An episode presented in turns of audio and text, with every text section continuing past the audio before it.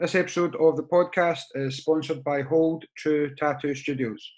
The new studio is now open in Hamilton, and if you're interested in getting any tattoo work done or discussing any designs, please contact the chief artist, Brian Bell.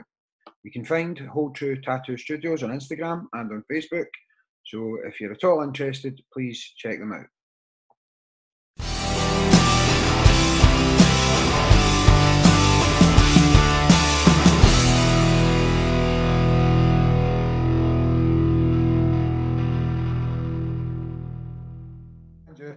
Andrew. Right, okay, so let's kick things off. So, guys, welcome to episode 51.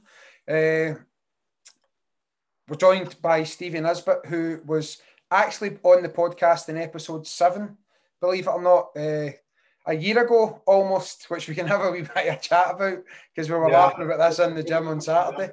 But uh, you were on when it was really in its infancy, and uh, when I was listening back today, part of me is really proud of what we done or what I was doing back then to try and get it off the ground, and part of me was like, thank God I'm having Stevie back on because we just we didn't do you justice back then, and the sound was terrible and everything. So uh, we're we're in a much better place now. So uh, yeah, you're a brilliant friend, and I'm so chuffed to have you back on. So thank you for coming back on. Very welcome at any.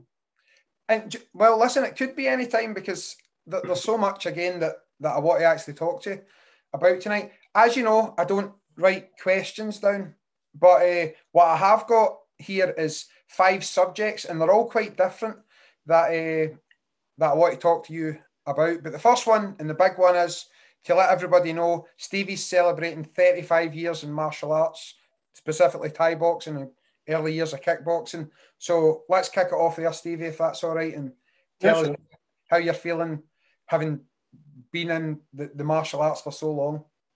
Really old. I'll be honest, really old.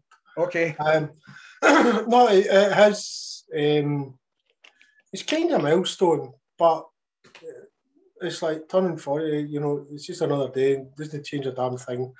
I didn't have fireworks or champagne or anything. I just it was just a wee, you know, kind of done it. You know, keep Yeah. going. Um, so I thought it was just something I wanted to like take a note of, and that's why I put just a, a, small post up on, Facebook. I got a lot of good feedback for that. Um, nothing grandiose, just 35 years as of last Sunday it was. Um, so it would uh, kind of, you know, it was good to, you know, sort of reflect on, you know, the, the, the young man that walked into that church hall. you know, um, I'd love to go back and meet him. Yeah. Um, I, I know what got me in there to, you know, to do that. Um, so I, yeah, it's it's been in reflection. There's been in the post says there's been like you know ups and downs. There's been like drama. There's been joy and anguish. You know, um, there's a couple of times where I went, "I'm- I'm done. You know, Yep. Um, and I say I've grew up in it, and I've watched a lot of others growing up in it. And the friends in this this game that will, you know, they'll be with me for the rest of my life, and they'll literally get family in this. You know, that's that they'll gain, you know, through this.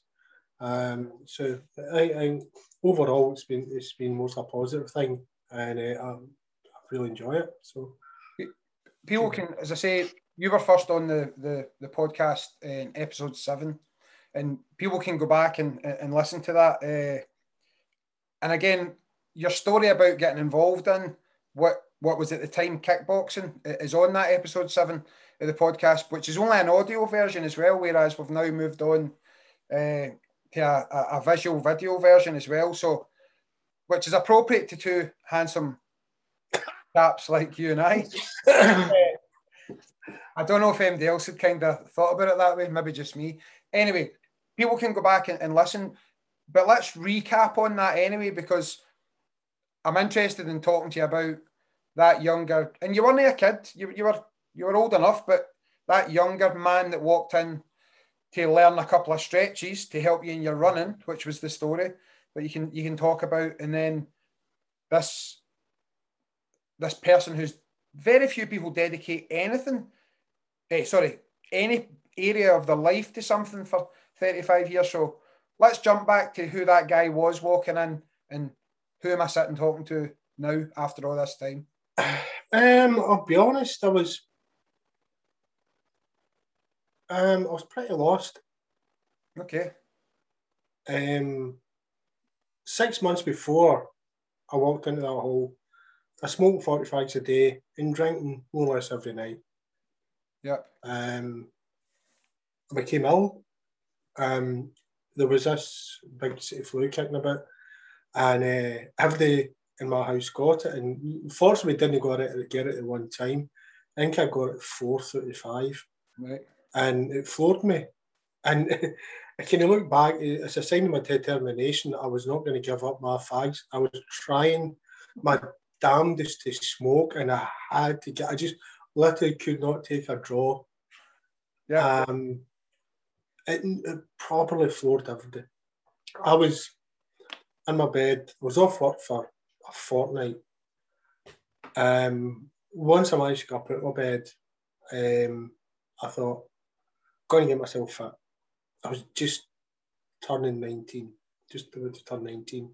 So I bought myself a pair of uh, running shoes, Yep. a vest, and a pair of shorts, and I ran. I would probably like at best, it was well under a kilometre. Right. I think from where I am now, I would do the run in three minutes at 54. Yeah. Um, I threw up and walked home. The next night, I did the same run, walked home. The next night, I ran home, and I liked that. I achieved something. Yeah. Um, my dad went out in the car and drove around, found a mile from my house back, and I started running. Um, I do a mile, then two miles, then three miles.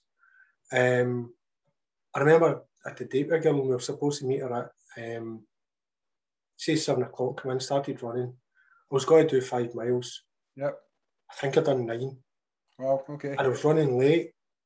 So she got off the bus at Mill Civic Centre and I turned up, having just finished nine miles, still in my train, just instead of turning left to go home, I just headed straight up. Yeah. And arrived just as she got off the bus. She's and I was like, I kind of long hair at the time. It was like all over the place and it was streaked and everywhere. And this big skinny streaky pish covered in sweat with a, a vest and a stinking pair of shorts on. And uh, she's like, she was looking lovely, and I'm going, oh, I'm sorry about this. So like, I had to get down and have a bath, Yeah. and then get. She's sitting in my bedroom like this, put the record on. Um, and then that was, you know, from then, I signed up for a marathon. I started running in April, signed up for a marathon in May and ran it in September. Wow. Um, and it was, I found, I say, uh, you know, prior to it, I was in a really dark place, and I found running was very helpful. Yeah. Um, once I started, the, the first night I went in, and somebody put two pads in front of me, and I started throwing, you know, fists at them. It was just like, uh, this is mine, this is me. Yeah. There was just something about it. I loved it. I had absolutely zero interest in boxing, zero interest in martial arts. I did. I mean, I was even. I wouldn't even watch a Rocky or a Terminator film. Yeah. Right?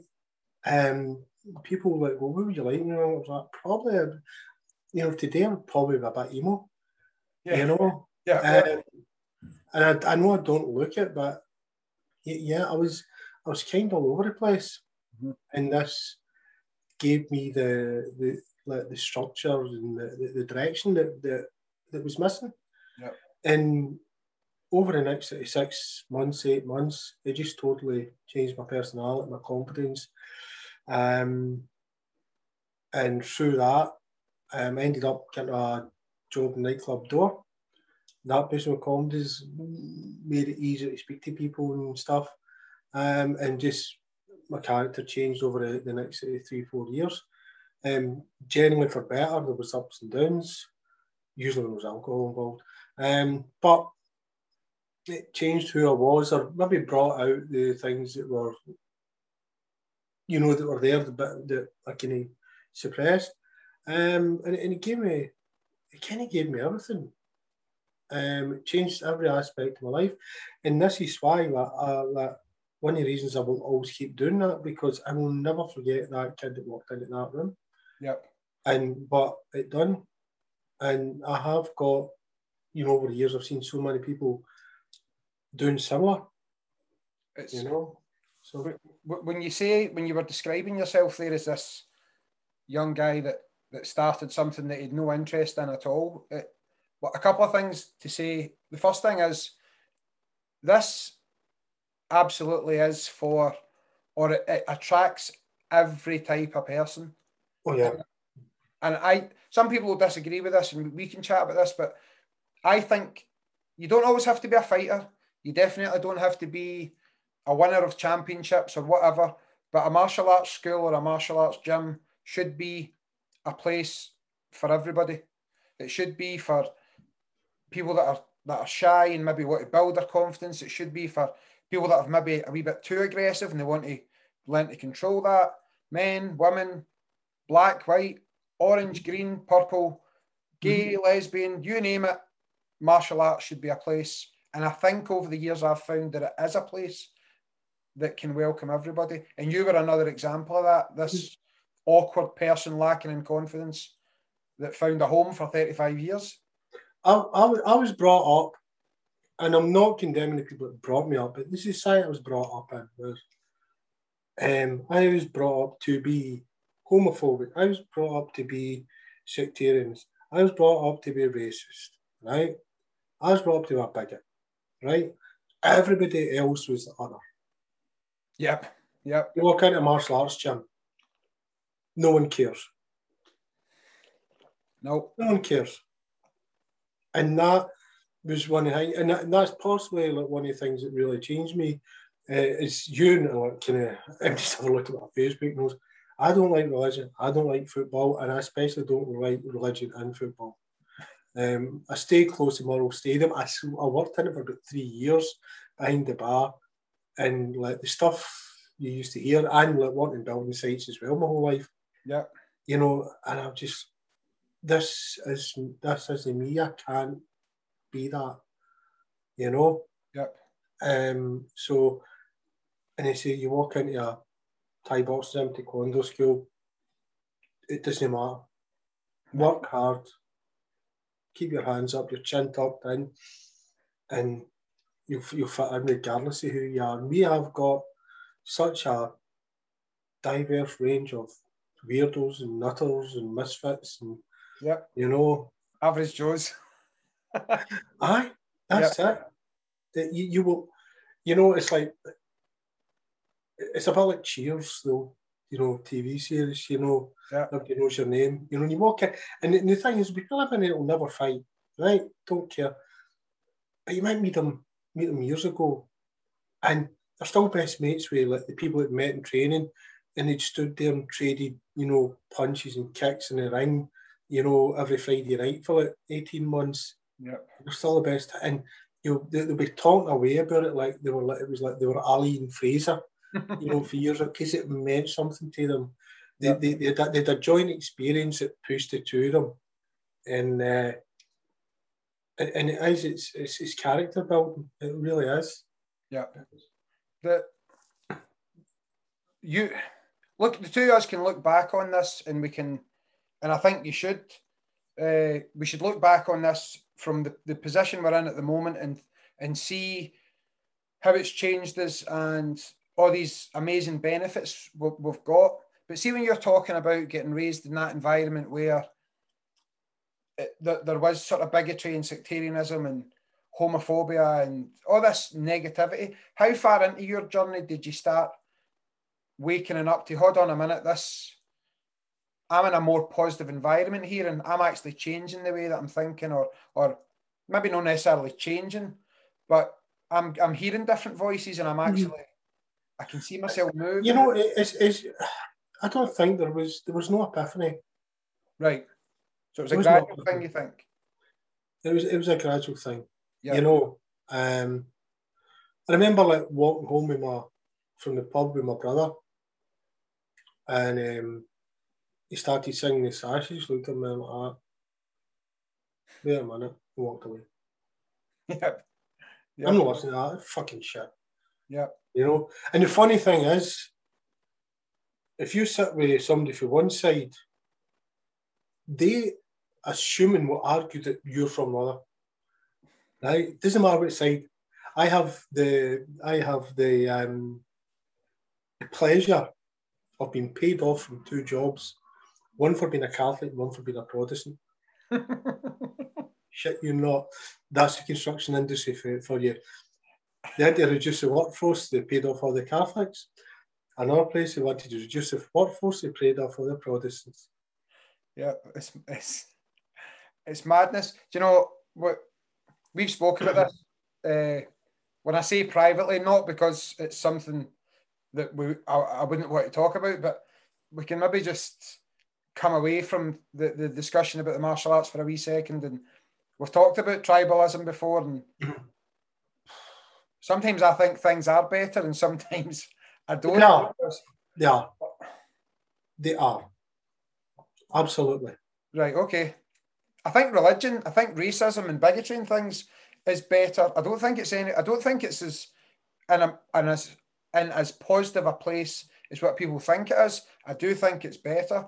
I think we come away from tribalism, and I think we're right back in it again. But COVID, for example, I'm in a team that wants to wear a mask. You're in a team that doesn't want to wear a mask, or Boris Johnson, or Nicola Sturgeon, or Donald Trump. You, you, you kind of will. You'll always have that, but you can no longer put an advert in the job centre or the Daily Record on a Thursday, whatever it's saying, no Catholics need apply.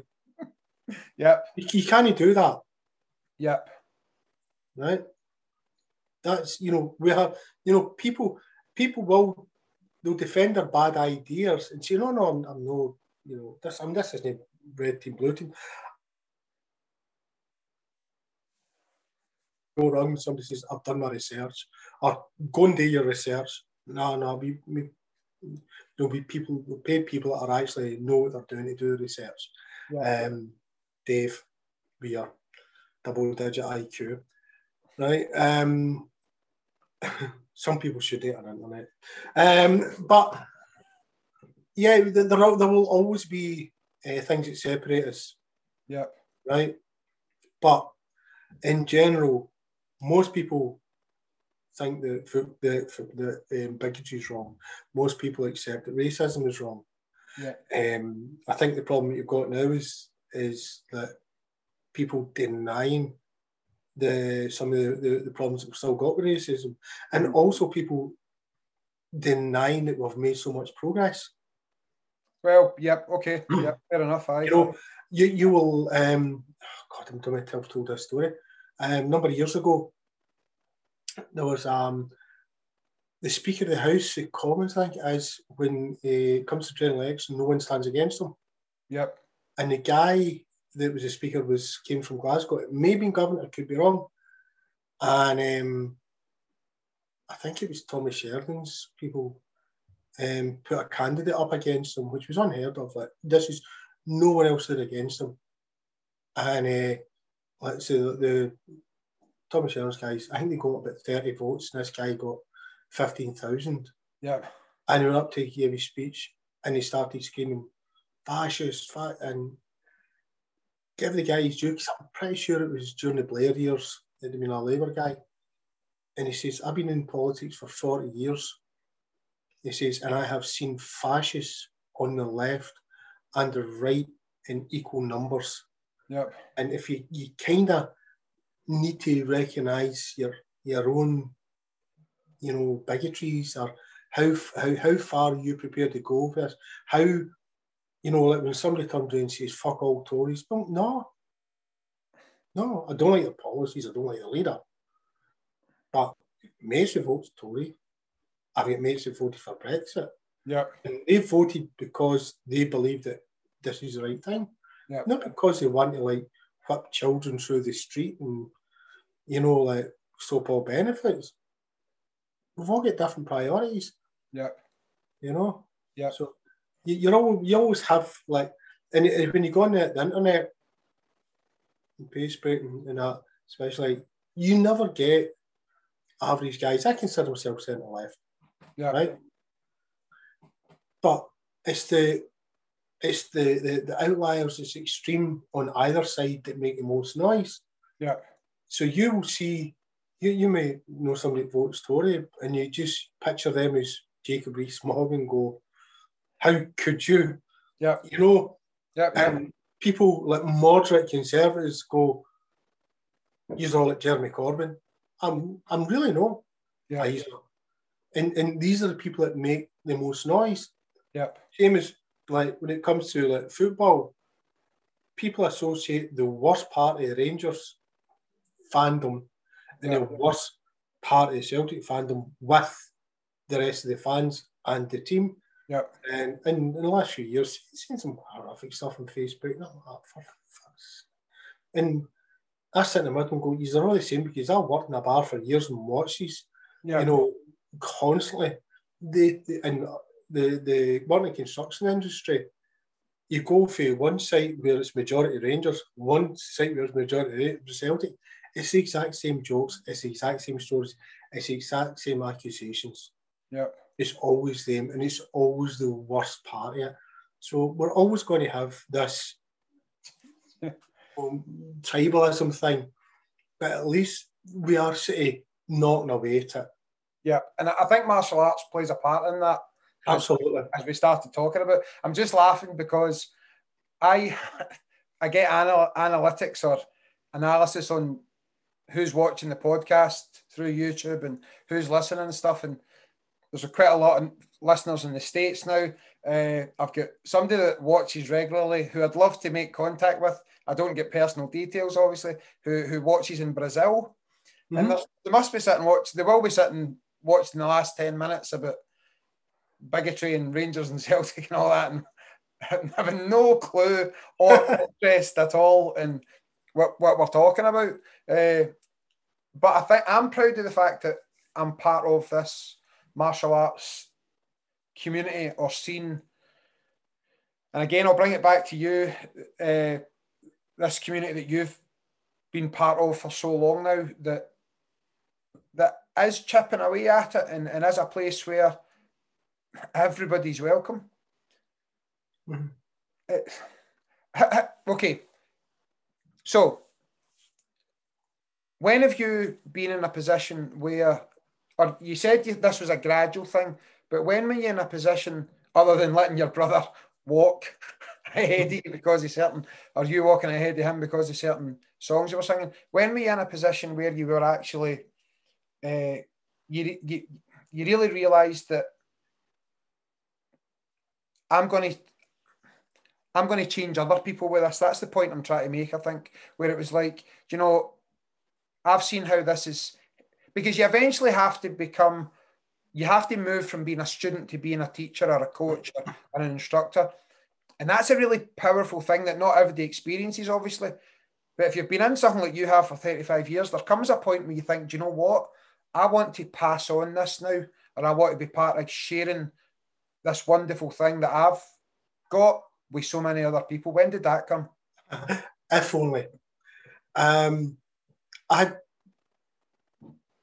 um, my brother died and it was through a bit of a rough time, and I had like I'd, I'd left the sport right. I burst up with the coach, and I was like, no, I'm, I'm done. Right, this is. It was kind of maybe egotistical, right? So I'd like sacked it, and there was nowhere else doing it at the time, right? And uh, my brother died. I'd got married, my brother died, and again, I was kind of all over the place. And I met him. It was at a Thai boxing show, and I was judging. And we just chat away, and he went, "Well, my changed man. This, um, his, um, right. It's okay." Then we went back training for a couple of years, and um, it was good. It was really good. But then, I mean, we were training a wee council hall. Yep. He decided to move to Canada, right? And uh, so the club was left to me and another guy. So that was fine. Um, now, I ended up doing like 90% of the coaching. Yep. And then after like the first year, we had kept all the money we had in the bank. We were doing well, and he fucked off with all the money and the equipment. Yeah. Right? So I was left and my Todd, and I went right. So basically, started a new club and that. Um, I was in Holy Cross High School, stood up there first night, uh, new students and that, and went, the hell am I doing here? I don't know what I'm doing. Took me years to get over that. The old Right. imposter syndrome, Stevie. Yes, definitely. You ever think you're you're getting you're really good at this? Go to Thailand, right? And you'll see like the the guys that are complete novices, like they're ten times better than me. Like, I don't care. I'm, I enjoy what I do. Um, so I, I never ever had a plan to do what I'm doing now. Yeah. I was doing two hours on a Tuesday or Thursday. End up putting an occasional fighter out, doing pretty well. Um, working out that Holy Cross was shutting, and we were in there for like, I think five years. Yeah. And there was a wee old gym across the road run by a, guy called McCluskey. Yeah. Uh, managed to get a couple of nights on a Sunday afternoon or something from him. And uh, pipe went up front. So that was all good. And just plodded away, plodded away. That was getting shut down. And they managed to get a gym up at Hamilton West, or uh, all up at Hamilton West. So we went up there with him. And again, I put a lot of like, time and money into these um, establishments, Yeah. uh, maintaining that. And it got to say where I was putting a lot of money and a lot of time in. And he was looking at cutting my rent, or like putting my rent up and cutting my hours and stuff. Yeah. So that's why me and Steve the boxer went, right, let's get our own place. Yeah. So I never had long term plan. I never had, you know, sat down and charted out what I was going to do. It lit- literally winged it and ended up with, with only Mayhem Gym. Yeah. Um, it's, just, it's it- it's been a weird progression. You know, I wonder what I could have done if I'd actually made an effort back in the early 2000s. but um, it, it's- it is, is a, a, strange way it's went. And, and as for like, you know, deciding that I'm going to sort of fight against homophobia and racism, um, I've never had any ideals.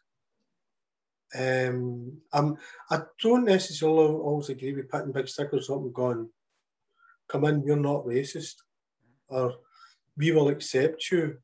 It's like, you know, you, you don't really see them in restaurants and stuff, but they still get custom, you know. Um, the it's you know you, you if if that's the person you are, if you if you walk in there and like they've got big city like Rangers or Celtic flags up there and you're not carrying that, you won't last long in this sport. Yeah. If you're bigots, you won't last long. Well, maybe you will, just like you know, like limited um, client base. And the, the, the, biggest cure for like homophobia, racism is working with people that are not the demographic you like. You know, if, if you think that women are weak or like they're no good enough, like, go train them, right? You if fright your life when one kicks you in the head and you're concussed. Yeah. Right? You know, and this is it is people that tend to like fear other tend not to um, integrate them very often. Yeah. I did, I do, and you know, it's like uh, one of the- I've always said is like I've met a lot of gay people in my life, and there's only one or two that I've went, I'm, I don't like you, right? A lot of straight people I don't like. Yeah. a much higher percentage of straight people I think you're an asshole Yeah. you know. So that that's it's kind of and, and this is in your gym. There's always a bit of banter. There's always a laugh.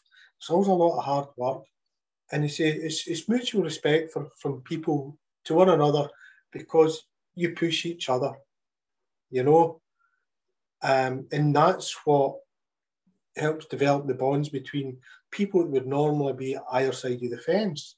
Yeah. You know, this is this is why that people like um or certain people like um kids going to different schools. They don't want to play with each other. They don't want them to to to think, you know, they want your kids to go, we're different, we're exceptional, they're the other. Yeah. On both sides. You know, they kids start playing together, right? The kids are going to grow up with a different opinion on that subject. So. I think it's uh, it, it worries me to a degree that well, maybe let's be let's let's be positive about it.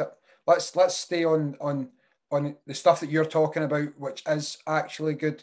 You and I are a good example, actually, because I was thinking about this today because I knew obviously we were going to be recording this episode and thinking there must be a joke in this somewhere that like the atheist and the Muslim walk onto a podcast together, whatever the punchline's going to be. But I think the only thing that that interaction has ever brought the two of us is education. Yeah.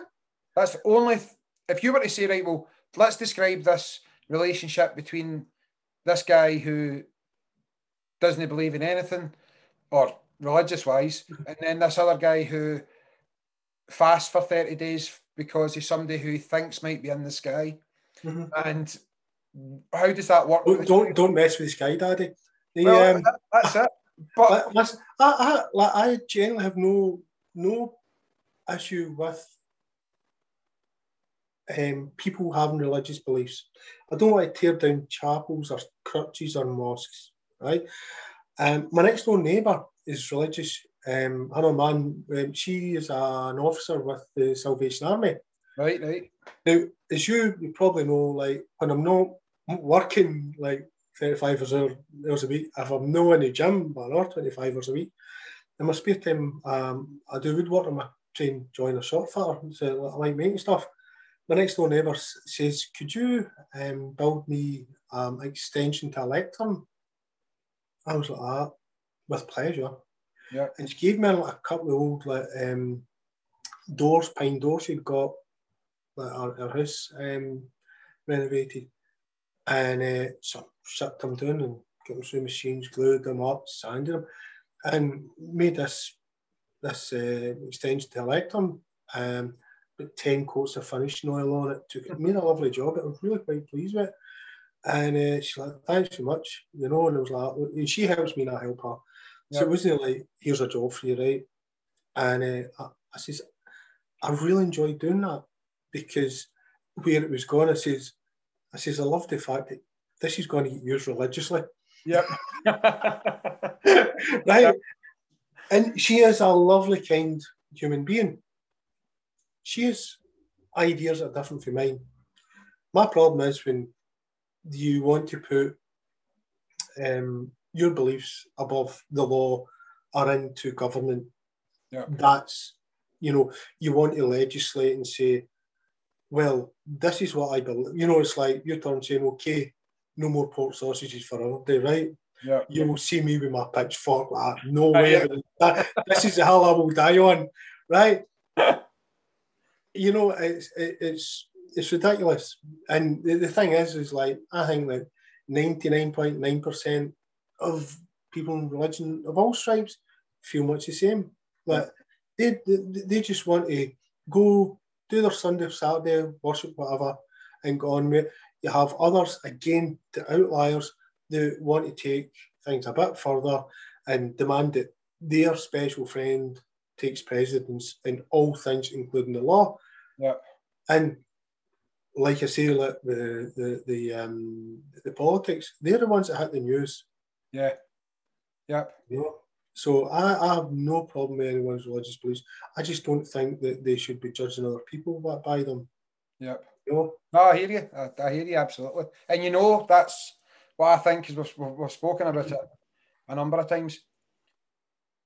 Okay, one of the subjects that I wrote down to talk to you about is something that you specifically, and obviously the fact that you train fighters, full contact fighters, and this is something I've been talking about with a couple of people recently, but to get your opinion on the podcast would be good.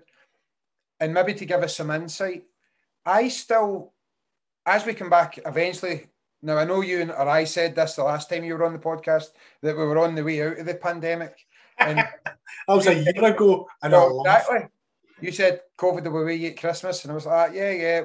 And now it might be with us, and absolutely will be with us probably this coming Christmas, like a year and a half later. Anyway, as we go back to tournaments and things being available mm-hmm. or fight nights, over the last couple of years, I've been getting more and more hesitant about entering students into even semi-contact competition the way that my students would compete. Never mind full contact the way you would, because I've got serious reservations about how we as amateurs, amateur competitors, are looking after fighters. And that's coming from somebody from a, a semi contact area. Mm-hmm. And obviously, the research and the, the, the news that's coming out more about head injuries and, and the repercussions of that. I think whether it be a semi contact taekwondo tournament or a karate tournament or even up to a, a, a full contact fight night that Thai boxing and kickboxing clubs might be running. I worry about, well, first of all, I worry about how how much attention do we pay to checking that these fighters are healthy in the first place? And the aftercare.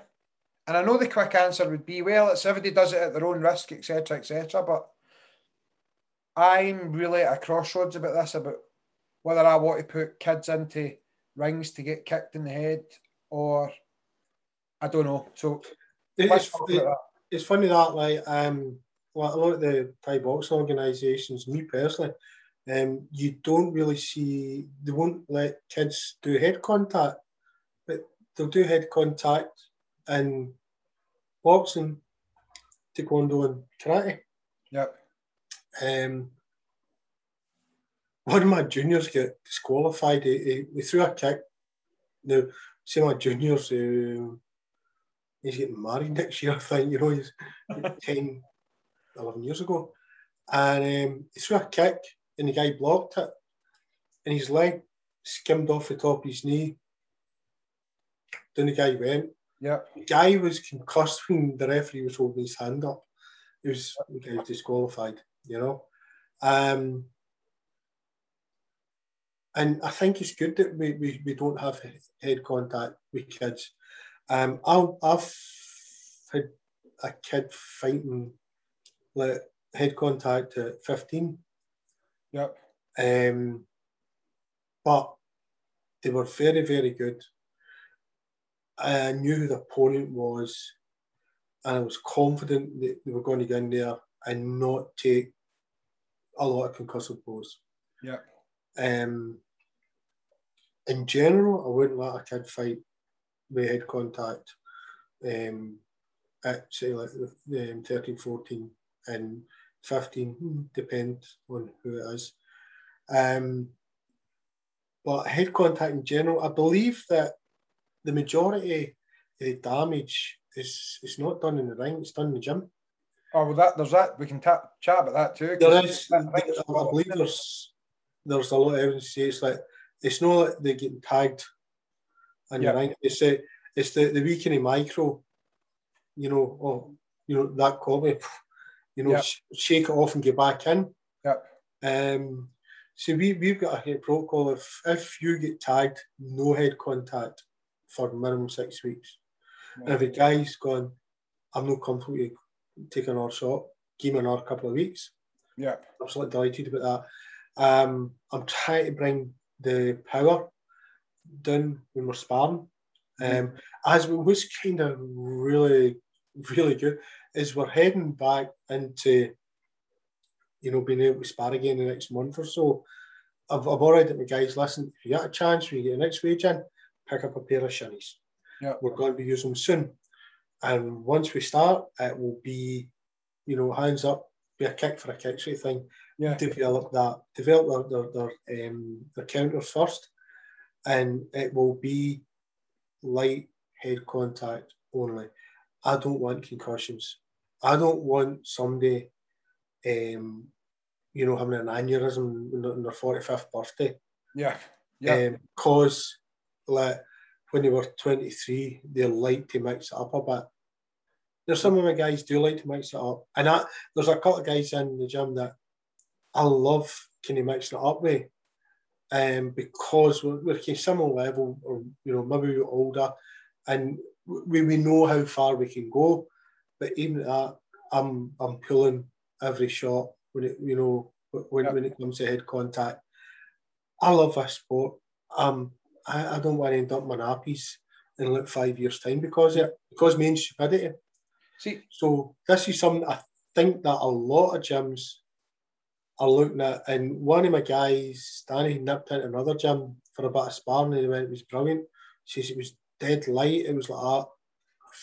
I'm telling you this for the last two years. Yeah. It just sort of made sense. And we go to Thailand, these guys are these guys are fighting constantly. They don't fight when they're when they're training. Yeah. They play, have fun, rather than it's no competitive. Nobody wins in a gym. Yeah. Nobody. More, more and more of the pro fighters and the pro gyms are coming out with that advice as well. And yeah. you hear you hear all the. I mean, you, you had. Do you know the best example was Max Holloway, the UFC fighter, Hawaiian Max Holloway, like fought. Obviously, Hawaii was locked down over locked uh, over a big part of last year, and he went in and I can't remember off the top of my head who he fought, but he destroyed this chap over five rounds. And when they interviewed him after it, he said, I had no sparring at all because of the conditions. It was all just pop, pop, pop. He was, he was working on Zoom, funnily enough, with his coaches, etc., etc. Uh, and you hear more and more top level fighters saying, when I'm sparring and training, it's just tap, tap, tap, tap, tap, tap, work on technique, etc., etc. See, this is this isn't me having a pop at Thai boxing. This is no. me looking at an opportunity of someone who competed in and teaches semi-contact with someone who's teaching mm-hmm. fighters that are going to be fighting with elbows and knees, etc., to the head eventually. Mm-hmm. So, a, a wee example: I've got a student who we entered uh, an Open Championships a number of years ago, and so that would be against other Taekwondo skills, kickboxing skills, karate skills, etc., etc. And he went in and fought a particular guy. The fight didn't go well for him. He took a lot of blows to the head. And this is the point I'm trying to make. So, see, a week later, he was still getting sort of like buzzing and stuff in his head. Mm-hmm.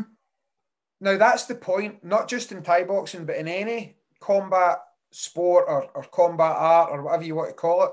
I worry that we we have these events and then the person gets dressed and they leave and there's, what happens to that person afterwards? Do you know what I'm saying? I, I, we, it's not just you and I as, as coaches or instructors. It's the full community's responsibility. That's what I'm trying to. That's what I want to talk about. Like we we, we put some like, um, protocols in a few years ago and uh, it's like, well, I'm going to like, kind of make sure they get stuck in the next, you know, once we open back up again, we of let them slide a wee bit. Um, so the what what what I put in was like, um, if you were fighting, right, regardless of how the fight went, you get back to the changing room, right? You sit down, put your headphones in, cut your wraps off, ice packs on your shin, sit there for 10 minutes, and you've somebody sitting with you and keeping an eye on you, checking you, make sure you're okay, make yep. sure you're balancing that's fine, right? Um, after that, you know, and feeding you water, mm-hmm. Right? Your pals are still going to be outside. As soon as you're in the ring, your pals want to see you beat it. That yep. safety comes first. Yeah. If there's any doubt, get the doctor, get you checked out. Yeah. If you're knocked out, if you've been knocked out, you're going to hospital. Yep. Like you are going to hospital. And uh, that's the least you can do. We don't have like the facilities that like the UFC have got. Yeah. Or like the, the big boxing shows have got, right? Paramedics, very good at what they do, but are limited. Yeah. To, to what we can provide for the guys. Um, so to me, like you, you know, the, the coaches, the fighters, the corner teams, all need to be switched on, all need to be first aid trained, uh, and how to deal with it with stuff like this. And I've done uh, a couple of fighters, corners co- courses, and covering a lot of this. Yeah. Um, to try and you know make sure that our guys are protected. Uh, things if I think one of my, my guys is in trouble, I'll pull him out.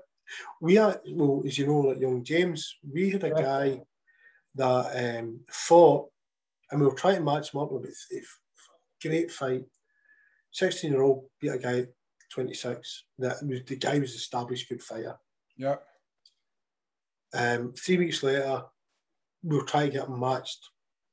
It was a, this was a Sunday, I think it was Sunday, Monday it was.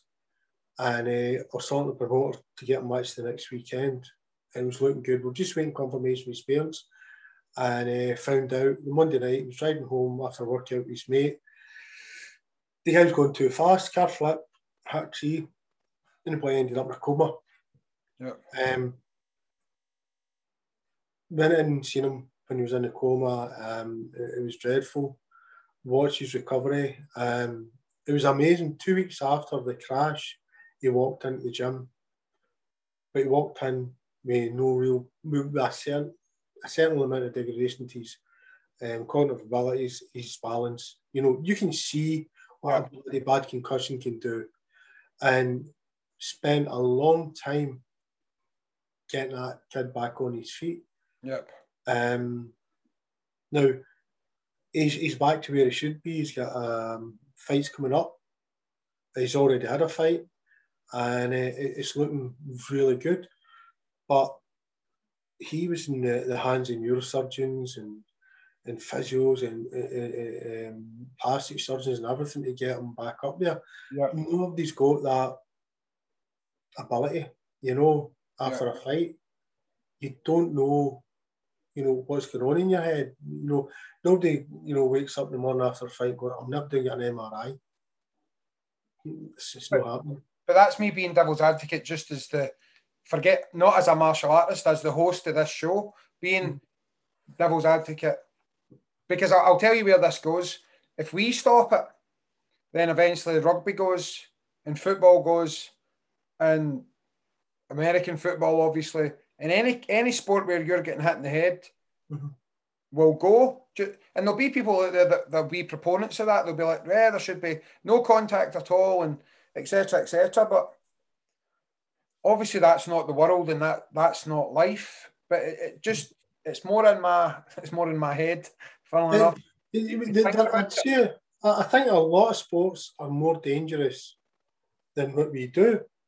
Um, and the, the thing with they are, well, by the way. Yeah, hmm?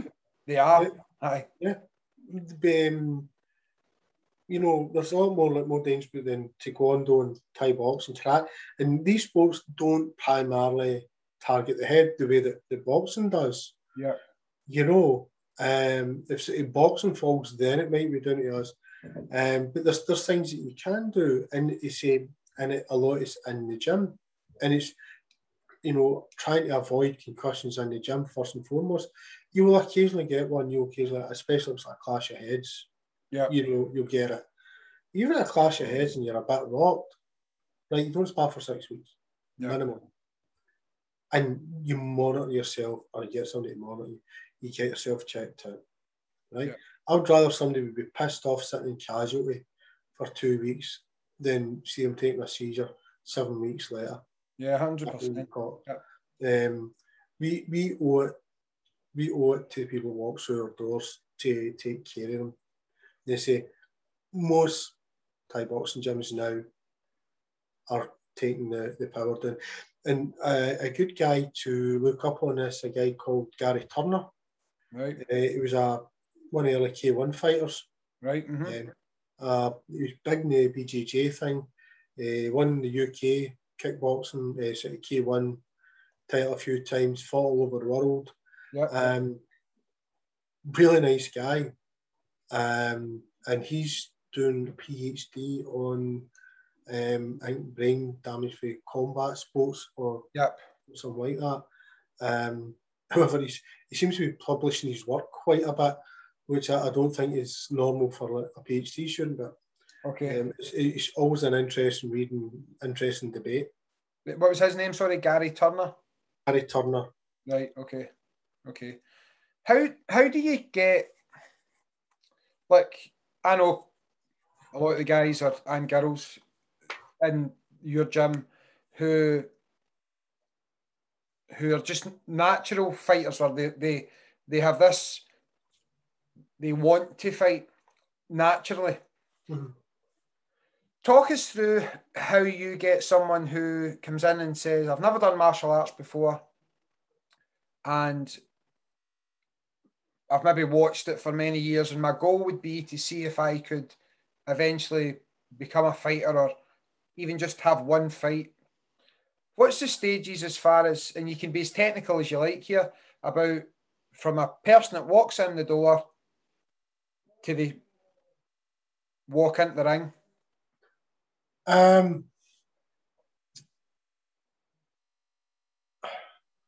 see people that walk in the door and go, oh, I want to find your ring, usually last three weeks.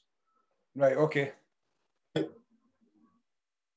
Their kind of goal is they walk in and go, I want to go in that ring. That's not interesting. They don't care how good they are. They just right. want to go in the ring. And uh, in their head is like, you know, I can totally do this. Yeah. I am like the lightweight champion in my street. Yeah. Um, you know, undefeated on a Friday night in the pub. And they tend not to last because all they're interested in is getting to hurt somebody. Right. Um, a kind of good example of how you you end up ring girl training me, Ashley Mitchell. She, she was all right, she was quite decent. And she came in, I think she was 17, her dad trained and um, ended up training with oh, brothers, sisters, and all this. Yeah. And um, so dad came in training and she went, right, I'll come down. She said, I'm putting a wee bit of weight on, I'll, I'll come down. I want, I want to lose a bit of weight. So she, at the time, we had a ladies only class and right. she came down and done the ladies only class. And she was in that for about um, a couple of months or something. Mm. And Paul phoned me and says, I just want to come to the, the adults class. Well, I was just, she wants to help people as well. Right. right? Now, there's no a city, um, I want to go and hurt someone. It's like, this is really good. I want to like apply it the way that it is. Ladies only, there was no sparring, no clinching, none of that. Right. Um, it was drills, pads, bags, and circuit. And uh, she came in, once she started in the adults, she was pretty decent, you know. And um, so for that, she's like, can't, you know, I moved her into the fighters. If you move into the fighters, like you tend to be looking, working towards getting a fight. Right. Yeah. It's not a case of right. You're matched in June. Mm-hmm. You've got three months to get ready. It's no way. You get in and you start working with every day. You get to know them. You get to know them a lot better. Um, you know, you'll you know lot of experience with fighters and they'll switch ideas about and you pick different stuff up, different things up. For maybe I'd show you that some of will try this, or, you know, this combination, that combination. And uh, once they're, you can see them comfortable about getting, you know, pushed mm-hmm. um, and challenged. You know, I don't mean like somebody like trying to take their head off. Yeah, no, I understand, I. You know, and uh, if you know they become more competent and competent, then you look at um, their talent, their fitness, their weight, can they commit to a fight camp? Mm-hmm. Right? Sit down with a chat and say, look, I think you're ready. Would you like a fight? What's your weight and what weight can you go to without, you know, without too much discomfort? And um, so she ended up, um, she two fights, three, two, two fights. And uh, she was she, she was good. She was good. Yeah. Um, and that that was like that's kind of the story most people that walk in. They walk in for one reason, and they get a taste for it, and they go like, "Well, I've done this. I'm going to try that. I've done that. I'm going to try that. Hmm, I'm good enough to work with fighters. Right? Okay. Right. And then they, they get the chance of a fight we, there's, but again, these everyone's different. Every single one's different. I had a guy fought for me a, a, few years ago. It took him, I think, seven and a half, eight, eight years before he got a fight. Yeah. You know, That's um, that's dead interesting, and it's contradictory to what I would have thought, or what I think a lot of people would think, because it's like, well, I wonder how many people out there, and not let's even we can just talk about not even fighting, but just walking into a martial arts mm-hmm. school or gym or whatever. Like, I wonder how many people, do you know, don't know where that journey's. That's maybe have went full circle yeah. to what we started on. Like, how many people you went in because you'd started running, you didn't know how to stretch, you thought, I'm going to go and go to this kickboxing class for two or three classes and pick up some knowledge on stretching. 35 years later, you're on my podcast sharing all this experience. Mm-hmm. that's really interesting. It's maybe maybe there's something in that about people just trying things or just mm-hmm. taking that first step in and seeing seeing where it goes. What's the, the many people that say to me like I want to lose weight, should I do? And you're like, consume less, eat more. Find yeah. something that you enjoy that makes your heart beat and your muscles ache a bit and do it and do as much as you can. It can be Thai boxing. It, it, it could be dance. You know, it could be aerobics. I don't care. But, you know, find the thing that inspires you, that pushes you, that, that puts a big smile on your face and do it and do it to the best of your abilities. Yeah. And eat less cakes. Indeed, indeed. There's a bit of guilty look here, mate. oh, better believe it. Christ, you better believe it. The moving on quickly. what what inspires you then to keep? Okay, I'll tell you why why I'm asking this question. This question's came to me because you you kind of touched on this earlier on, and it's exactly how I feel. So that's what I'm thinking.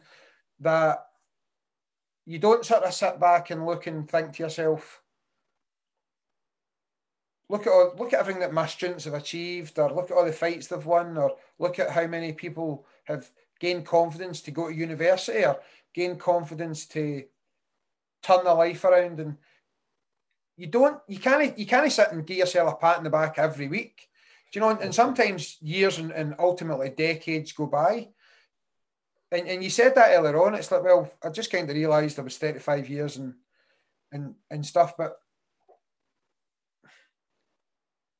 what inspires you now then to say, right, I'm going to, do you know, this is what I've achieved now over 35 years in this thing that I've grown to love and I spend almost as much time doing this as I do my, my day job.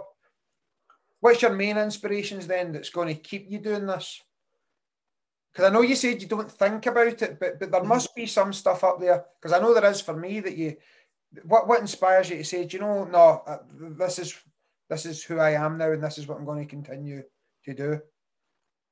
The, the, you you say that. This is who I am. I generally, I have no. It's like when the season started off, I had no ambition. I, no, I still have none. I'll, this is who I am. This is what I do. I love it. Yeah. I don't know what to do with it. And I am now at the age where other guys are in it. I've, you know, packed in, walked away. You know, fighters have came and went. Um, you know, promoters have came and went. Clubs have opened, flourished, and shut down, and opened and shut in a blaze of glory, yeah. um, or ignominy. Um, and I've, I've managed to keep going.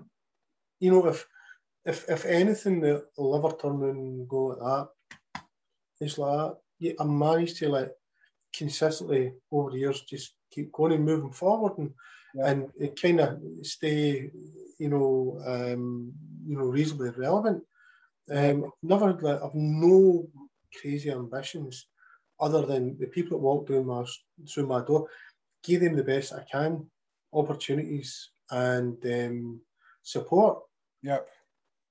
And enjoy it. I love it. It it, it is is who I am and, and I'm dreading the day that um, I'm not fit to do it.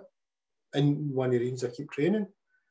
I think I think you get to a stage, but where I think you are. I, I think, and I'll I'll sneak this in here that I'm obviously still a number of years younger than you are, but like you, it's uh, you think you sort of I, I I like to think I'm, I'm 40 next year, so I'm I'm I'm still like oh the good old days. Well, that's it. But I think you like being like the like you you mentioned Rocky earlier on, but like being like Mickey and just you know you can stand and still give all that knowledge over. You might not be able to kick the bag anymore because you're 80 years of age, but I like to think I'd still be teaching Taekwondo. I, would like to think you'd still be, and it might be mayhem, it might be a, some other gym that you, you open up in future years, but you know, just sitting there getting getting more uh, crab it as the years go on, and you're standing at the corner of the ring and you're shouting at. Well, we talked about young James, one of your sort of extremely talented fighters. You're you're standing there shouting at his kids. Do you know what I mean? Or, or his grandkids, and you're still there, like shaking your stick, saying, "Right, come on, let, let, let's." Well, go. I mean, I'm, I'm already tra- training the kids of children that I trained yeah years ago. Yeah. Um, and, and and that kind of still blows my mind a wee bit. Mm-hmm. And the, the the fact that, that these children are bringing their children, I must have done something right. Yep. Um, and like we're like, you know, the, the, there's a, a trust element there, which is nice. Is, you know, like people walk through your door, they've got absolutely no reason. They don't know you. They've got no reason to trust, respect you at all, other yep. than the way that you treat them. And uh, the, the fact I've got so many people that bring their kids uh, over the years is, you know, I, I must have done something right, even back in the day when I didn't know it as much as I thought I knew. Um, so I, I, I, I don't know when it's going to stop. I, I, I don't know. I, I've, um, I, I, I kind of, my ambition is still to be padding and kicking motherfuckers in the head at 60. Right. I, I, see, I think you're a mile off there. This is what I'm. This is what I'm maybe getting at. I think. I didn't say I was stopping at that. I says I still want to be doing that. Yeah, you, I, I, have no doubt that you will be. do you know what I get for you is, or one of the many sort of positive things I get for you is, uh, and people have said this to me about. I, I, I'll say straight away, and again, it's it's like a religious thing. I'm blessed. I think I'm blessed to have such a successful school. But and you see all these people on Facebook about this is how you market this and this is generate this and do this and do that. And I think I try my best not to think too much about how or not how why I'm successful because I'm scared in case if I realize why it is, it'll go away or we'll change it or do you know and it's just that thing. And I think what you've got as well, and I like to think we have, and I mentioned this in the last podcast that we've done together, is just a wonderful community.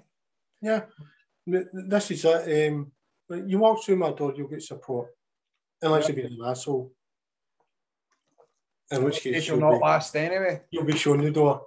Which yeah. is, it, it was a belt that happened a few years ago, and I'm not going to give through the details, but a guy came out, out and came in and he came in on Tuesday and like bought two of these t-shirts and then he came in the Thursday and I wasn't there and one of the guys was taking it.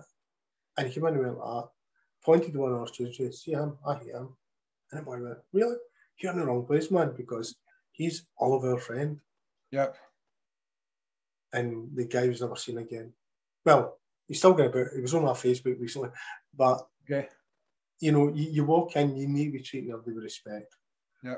Um, you see, it's a community. The, the, the, with my gym, I'm not interested in marketing, um, despite I've got two ad campaigns coming up, but I'm not interested in having hundreds of students. Yeah. Right.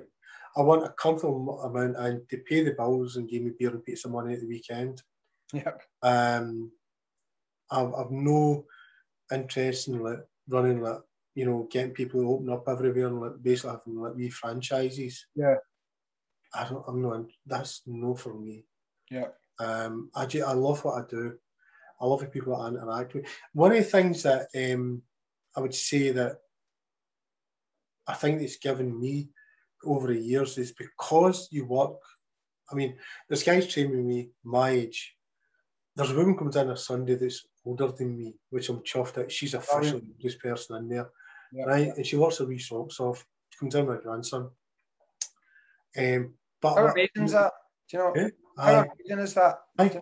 And you know what I mean? See, see, I mean, that wee woman will pass away one day, you know, and that boy, I remember me and my grand used to go to Thai boxing. It's madness, isn't it? No, me, my dad, yeah. me, my gran, right? And the, the thing, and uh, one of the guys was doing some pads. I was like, ah, that's a really good, keep going, keep And it's nobody cares what age she is. Yeah. We're there supporting each other. But because I've got so many young people, young compared to me, like for 7, 10, 17, all the way up, I think that it's it keeps me no young, but it always keep, gives me a fresh perspective in life that when I, when I talk to these kids, I'm not standing from like this lofty place, yeah, that sort of thing. I have a laugh and a joke, tease, annoy, and get slagged to death with them. Yeah. Right. And I, I, th- I think it just keeps you a bit more alive. Yeah. You know, and you've got a better outlook on the world rather than, I mean, half the people my age I know, they're already to turn into Jack and Victor. Yeah. Yeah. You know, and I'm looking going, you're fucking so old. Yeah. A minute, I'm older than you. How yeah. can I be older than you? We should you give know? a call out to my listener in Brazil who might not know. In fact, they might know who Jack and Victor is because I don't know if Still Game, the TV show, has made it all the way to uh, Sao Paulo, but it might have done. So it's it's madness, but the reference I'm sure is understandable. But how wonderful is that, as I say, to have we, we've got a student who's 68, 68 years of age, and he trains three times a week. Never misses a session. And uh, last week, I actually couldn't make a session and, and contacted me to ask if he could do a doubler. So he stayed two hours instead of a one hour session. Uh, I think that's the magic of what we do whether it be taekwondo or Thai boxing or any of the martial arts. I think mm-hmm. you've got, and again, whether you, you want to be a fighter as a younger person or you want to be a granny that's coming into your gym and hitting the pads and hitting the bags and doing her push ups and her burpees or whatever she's able to do. How how wonderful is that? It's it is. It's amazing. It's amazing. Uh, right one last thing uh, I want to touch on is, and again, we have kind of covered it, but well, not as much as I want to actually, because I want to get into this. We spoke in the last podcast about how important or how much importance you put on making sure that your students get or they, they, they get as best of an education that they can, that mm. they we talked last podcast again, episode seven. If anybody wants to go back and check that out, uh, we talked about you sending people to uh, trips to Thailand and just broadening people's horizon. And I don't know whether that is something that's maybe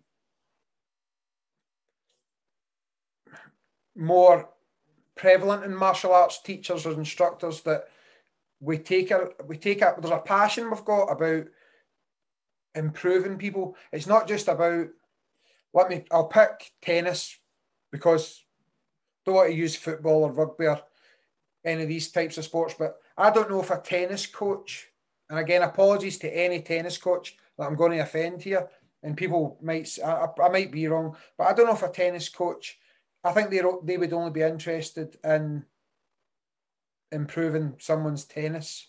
Mm-hmm. Do you know what I'm saying? But you, you, yeah. I, I know there's lots of experience, uh, lots of examples when I know that you've had people who had never even thought about what they could achieve if they actually went to university. Mm-hmm. And I know that you steer people to say, listen, you're doing fantastic in your martial arts, but let me just give you a wee bit of advice or a wee bit of guidance. And these people are away achieving things that they'd never would have achieved. That's a special gift. I said, I think I said this the last time, but that's a special gift that martial arts as the base has allowed you to give people? Yeah, um, I mean, I don't think that uh, I, are really special. I think that we've, we've just we had lucky that over the years we've been able we've had such a, a diverse group of you know skint people, rich people, middle class people all work together. Yeah. And it, it does engender a certain amount of aspiration. Um, the um, that's all they're going to university. Um, you know, I think it's that they learn like the value the hard work. Yep. You know, you, you go in there and you say like me, like my, my life from the first of April, remember the remember late March 1986 became very ill, right? The previous to that, I had like no focus, right? It was all over the place. Um, six months later, I was, you know, knee deep, you know, and training for a marathon. Yeah. It was coming up pretty soon, and had started this kickboxing club that it was just the best thing I'd ever had. Yep, yep. Um, I found a drive and a focus that I had never had before. Yep. Um, and a quote come back to me. Okay. Right now, when I say that it came back to me, um, you'll see it next time in my house. It's actually on the wall up at the top of the stairs. Right? And yes, I'm going to quote Shakespeare. Go for it. Right? And then I'm going to quote the Terminator. Listen, I can't think of a better place to end this, Stevie. Right. I don't know how we got from jogging down your street to the Terminator, but let's get there. That's good. So what happened was um, when I was 15 year old, we were forced in English, which I failed with fine colours, to read and learn quotes from Julius Caesar. Okay. Um, and I better get this right.